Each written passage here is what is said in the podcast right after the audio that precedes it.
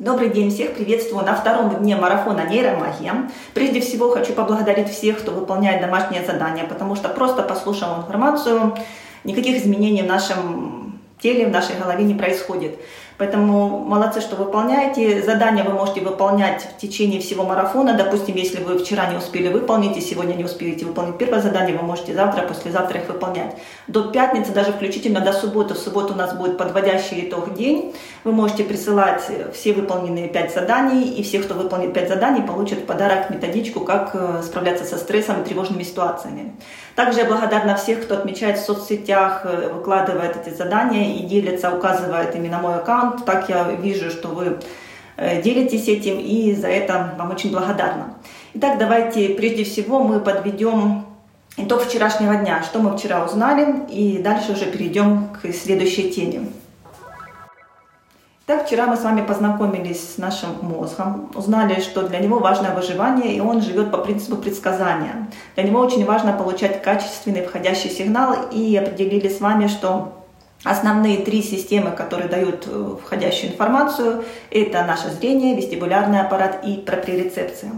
Также мы с вами определили, что для э, того, чтобы мозг правильно функционировал, чтобы у нас не было ощущения боли, скованности, зажатости, отсутствия мотивации, недостаточно хорошего входящего э, сигнала. Важно еще, чтобы мозг правильно функционировал, правильно обрабатывал эту информацию. И для этого необходимо, чтобы было правильное питание мозга, это достаточное количество глюкозы. Дальше очень важно правильно, ну, хорошая активация и правильный газообмен. Это дыхание. Именно о дыхании мы сегодня с вами и поговорим. Первое и последнее действие, которое мы совершаем в своей жизни, это дыхание. В течение суток мы совершаем более 20 тысяч дыхательных актов. И очень важно, чтобы этот, эм, это дыхание происходило правильно. Многие считают, что мы дышим правильно, но ведь я живу, я хожу, значит я дышу. На самом деле более 95% людей дышат некорректно. И сейчас я не говорю о каких-то техниках от, э, например, Бутейка или Стрельниковой. Я говорю о функциональном, правильном, как заложено физиологии физиологией дыхания. То есть мы здесь будем рассматривать именно просто базовый принцип дыхания по физиологии. И какие основные три нарушения, которые наблюдаются у людей, у которых нарушено корректное дыхание? Это прежде всего дыхание плечами и грудной клеткой. Это частое и поверхностное дыхание. И это дыхание через рот, когда носовые пути э, закрыты, и мы дышим с открытым ртом. Так давайте разберем первое нарушение, когда человек дышит э, за счет плечей. У таких людей чаще всего перерабатывают верхняя порция трапеции, мышцы шеи, э, напряжена постоянно шея в напряжении и часто головные боли. Основная наша дыхательная мышца – это диафрагма. Она крепится на нижних ребрах в виде купола. При э, вдохе э, диафрагма э, сокращается, и, получается, сокращаясь, она расширяет ребра в стороны и немножечко приподнимается. И происходит в брюшной полости повышенное давление, а в верхней части, там, где легкие, пониженное. За счет этого происходит вдох, поступление кислорода в наши легкие.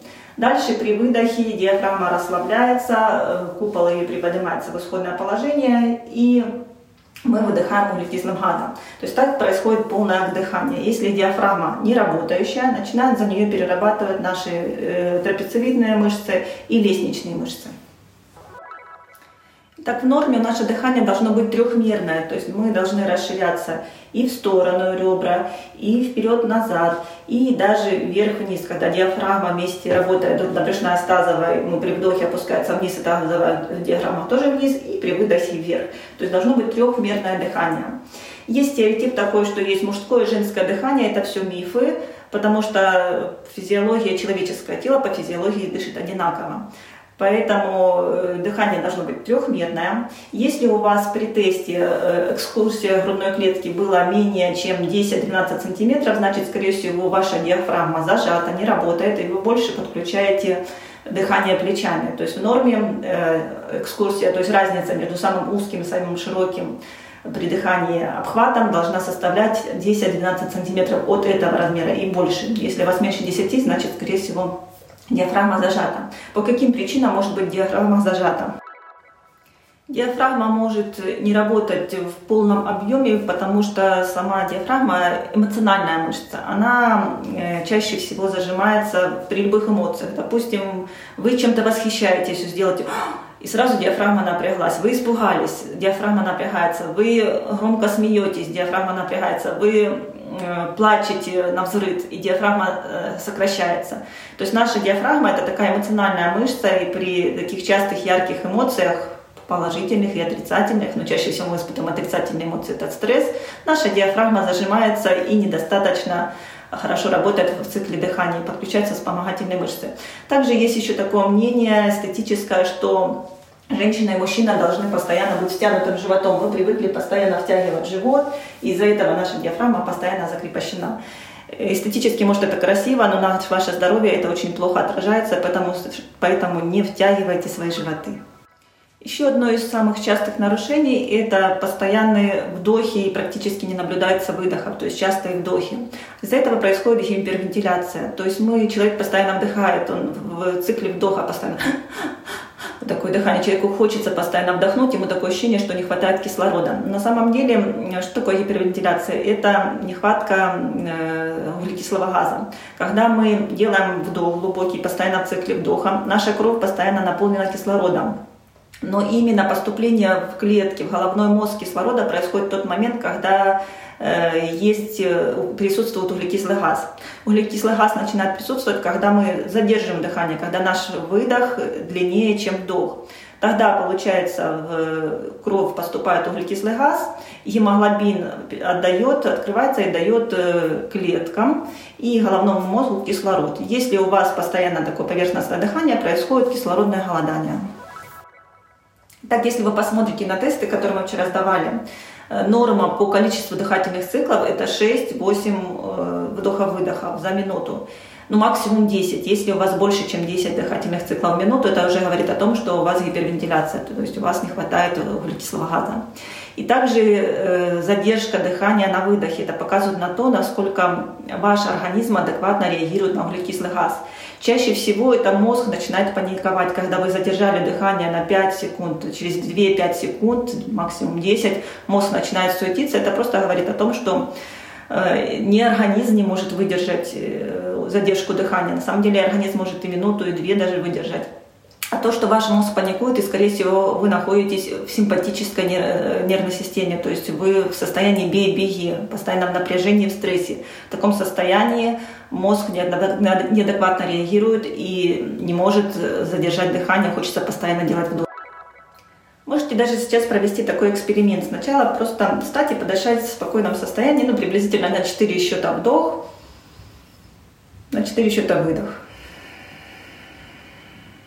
и несколько вот э, до минуты подышать в таком спокойном состоянии. А затем начните быстро дышать и э, сокращать выдохи, то есть в основном на вдохах вот таким, еще через рот даже будет еще лучше. То есть вы заметите, даже не пройдет минуты, насколько вы станете более э, агрессивны, активны, у нас у вас э, активируется симпатическая нервная система, насколько у вас закружится голова, возникнет, возможно, тошнота. То есть у вас произойдет гипервентиляция, когда нехватка углекислого газа и переизбыток кислорода. Также активируется симпатическая нервная система. То есть наше дыхание – один из способов реагировать на вегетативную нервную систему. Мы можем с помощью дыхания или успокоиться, или активироваться себя. Выдох отвечает за успокоение, вдох – за активацию. И еще одно из очень частых нарушений дыхания – это когда мы дышим через рот, а не через нос. Нос у нас для дыхания, рот у нас для еды. Когда мы дышим через нос, у нас происходит лучшая фильтрация воздуха, лучше его согрев. Так как у нас носовое отверстие меньше, чем рот, мы, получается, дышим более глубоко, более медленно, вдох и выдох, и у нас активируется парасимпатическая система, то есть мы больше нас расслабляет это, а не вводит состояние стресса и напряжения. Также благодаря тому, что вдох через нос, у нас прочищаются носовые пазухи и улучшается кровоток. Если мы дышим постоянно ртом, прежде всего это происходит пересушивание, то есть водный баланс нарушается. Также это сильно влияет на наши зубы, состояние э, кислотно-щелочного баланса во рту. Так, основное правило, если вы хотите научиться дышать э, через нос, а не дышать ртом постоянно, это обратите внимание, где находится ваш язык. Скорее всего, если вы дышите ртом, то ваш язык просто находится в нижней части рта, то есть он валяется в вашем рту. На самом деле домик, место для языка находится на верхнем небе. Две трети языка должно находиться на верхнем небе, если за передними зубами. Вы увидите такую как бы ступенечку, и за ступенечкой идет такая наше верхнее небо. И вот язык должен лежать на этом верхнем небе, не доходя до передних зубов. Если язык находится в правильном положении, в своем естественном положении – то вы можете попробовать, вам даже невозможно, ну, сложно будет дышать через рот, и дыхание начнется носовое. Поэтому сделайте такой эксперимент, попробуйте. И э, также вы заметите, при том, когда язык находится на своем месте, насколько меняется эстетика нашего лица. Итак, если вы дышите ртом, то, скорее всего, у вас язык находится не на своем месте, он валяется внизу во рту, а не находится на верхнем небе. И у таких людей чаще всего можете заметить храп во время сна, нарушение работы сердечно-сосудистой системы, нарушение работы пищеварения, частые головные кружения, головокружения. И если на такие нарушения человек может не сильно обращать внимание, типа, ну, сердце побаливает, это я старею просто, или голова кружится, ну, у кого не бывает, или храплю, так э, все храпят, я, главное, сплю, мне это не мешает то уже на эстетические моменты, особенно женщины, больше обращают внимание. Если наш язык находится не на том месте, мы дышим через рот, то, скорее всего, особенно для детей это касается, э, получается, верхняя челюсть, скучные зубы получаются, и никакие брекеты вам сильно не помогут. Чаще всего скулы опущены вниз, и нижняя челюсть, получается, провисает э, второй подбородок. Итак, какое преимущество мы получим, если начнем правильно дышать? Правильно дышать, и когда у нас трехмерное дыхание, когда носовое дыхание, и когда наш выдох длиннее, чем вдох. Прежде всего у нас улучшится лимфоток, потому что диафрагма, ножки диафрагмы крепятся непосредственно рядом с важным, самым главным лимфатическим сосудом, который качает нашу лимфу вверх. У нас улучшится венозный отток, то есть эти проблемы с варикозом и всякие такие заболевания, э, потому что наша самая главная венозная артерия проходит через нашу диафрагму. У нас улучшится жиросжигание, потому что окисление жировых клеток происходит при наличии кислорода, а кислород может попасть в жировую клетку, когда наш выдох длиннее, чем вдох. И никакие диеты, никакие кардионагрузки не дают вам жиросжигания, если вы неправильно дышите. У нас улучшит работа пищеварения, так как происходит стимуляция внутренних органов. У нас улучшится состояние нашего живота, потому что подключается поперечная мышца живота. И очень-очень много эстетических моментов тоже у нас улучшается.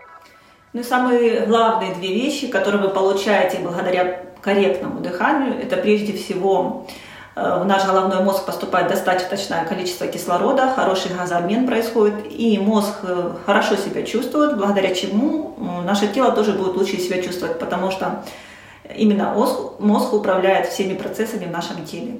И следующее – это активация парасимпатической нервной системы. Благодаря правильному дыханию, когда у нас задержка и выдох происходит длиннее, чем вдох, благодаря носовому дыханию, у нас э, происходит расслабление, успокоение, потому что мы живем все-таки более в стрессовом мире, постоянно у нас активируется симпатическая нервная система, а они должны быть в балансе. Даже парасимпатика желательно, чтобы большее время присутствовала у вас. И вы можете понаблюдать, когда вы находитесь в стрессе, начинаете более быстро поверхностно дышать, просто начните замедляться на выдохе, более длинным делать выдох, и вы заметите, это самый единственный наверное, или простой способ улучшить парасимпатику. Первая практика, нужно потренироваться дышать в разные части тела. Первое, это мы ложим ладони на живот в районе мечевидного отростка, вот он заканчивается здесь, и вот так на нижней части ребер, там где животик, и пробуем дышать. На вдохе у нас должно быть расширяться живот и немножечко раскрываться ребра, выдохи сужаться. То есть мы в спокойном состоянии можем даже закрыть глаза, чтобы погрузиться в тело и подышать вот, вот эту часть. Дальше мы ложим ладонь на, сбоку на ребро с правой стороны, слева, потом с двух. И пробуем тоже дышать. Ложим ладошку и пробуем при вдохе расшириться, сузиться. Э, стараемся дышать через нос. Можно выдох, чтобы удлинить чуть-чуть через рот, через щелочку рта, но в основном через нос. Так же самое в другую сторону, так же самое в, двумя, в две стороны в ребра. Вдох, выдох расширить именно в боковые части. Затем также пробуем дышать в нашу грудину. Грудина тоже должна немножечко должна двигаться. Мы при вдохе Э, приподнимается грудина, выдох сужается, вдох, грудину. Также мы ложим на поясницу, но здесь сзади лучше, чтобы партнер э, положил руку на поясницу и немножечко должно до расширения и назад тоже идти. Мы стараемся дышать, у нас надо расширяется и живот вперед, и спина назад. Когда будет партнер сзади хорошо вдавливать ладошку в спину, нам будет легче почувствовать, как ее толкнуть. И также может партнер положить ладонь на грудину, а вторую на место между двумя лопатками, сдавить как бы вашу грудину, и вы пробуете дышать, раздышивая в разные стороны, чтобы у вас было расширение вот вперед-назад. То есть в идеале у нас трехмерное дыхание должно и влево-вправо расширяться, и вперед-назад, и в районе живота, и в районе грудины. И везде это маленькое такое движение, практически незаметное, но трехмерное. Следующее упражнение вы берете любой пояс от, от халата или какой-нибудь эспандер, э, по нижним ребрам обхватываете себя, желательно скрестить. И пробуйте дышать тоже, желательно не спеша, через нос, э, закрыв глаза, чтобы сконцентрироваться на своем теле. Мы сначала делаем выдох, сдавливая ребра, подсказывая нашему нервной системе и мозгу, что при выдохе мы должны все-таки сжаться, а не наоборот. И при вдохе через нос вдыхаем, расширяемся. И попускаем нашу резиночку. Выдох. Длинный, длинный, длинный, длинный. И вдох. Расширяем. И несколько циклов. Попробуйте так подышать, почувствовать, насколько у вас расширение. Помним, что у нас экскурсия грудной клетки, разница между самым узким и широким должна хотя бы 10-12 сантиметров быть. И следующее, мы э, вдох и выдох делаем по счету. Можно просто ходить и считать на 4 счета вдох, 4 счета выдох и 4 счета еще делать задержку. Так я знаю, многие из присутствующих на марафоне это инструктора, или любители скандинавской ходьбы, как я применяю дыхательные практики у себя на занятиях. Мы часто просто ходим, э, ходим с палками и ведем счет, э, при этом вдох, выдох и задержка.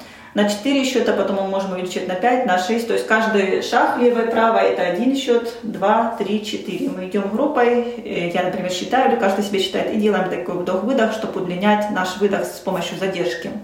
Дальше мы можем сделать задержку и на задержке делать какие-то упражнения. То есть мы вдохнули, выдохнули, задержали, и в этот момент мы начинаем там или махать палками, или какие-то приседы делать. То есть так мы э, подготавливаем наш организм, чтобы он адекватно реагировал на углекислый газ. Некоторые люди жалуются, что у них ну, плохо дышать через нос. Благодаря вот таким упражнениям, когда вы на задержке задерживаете дыхание, делаете какие-то интенсивные упражнения, э, сосуды расширяются и легче становится дышать.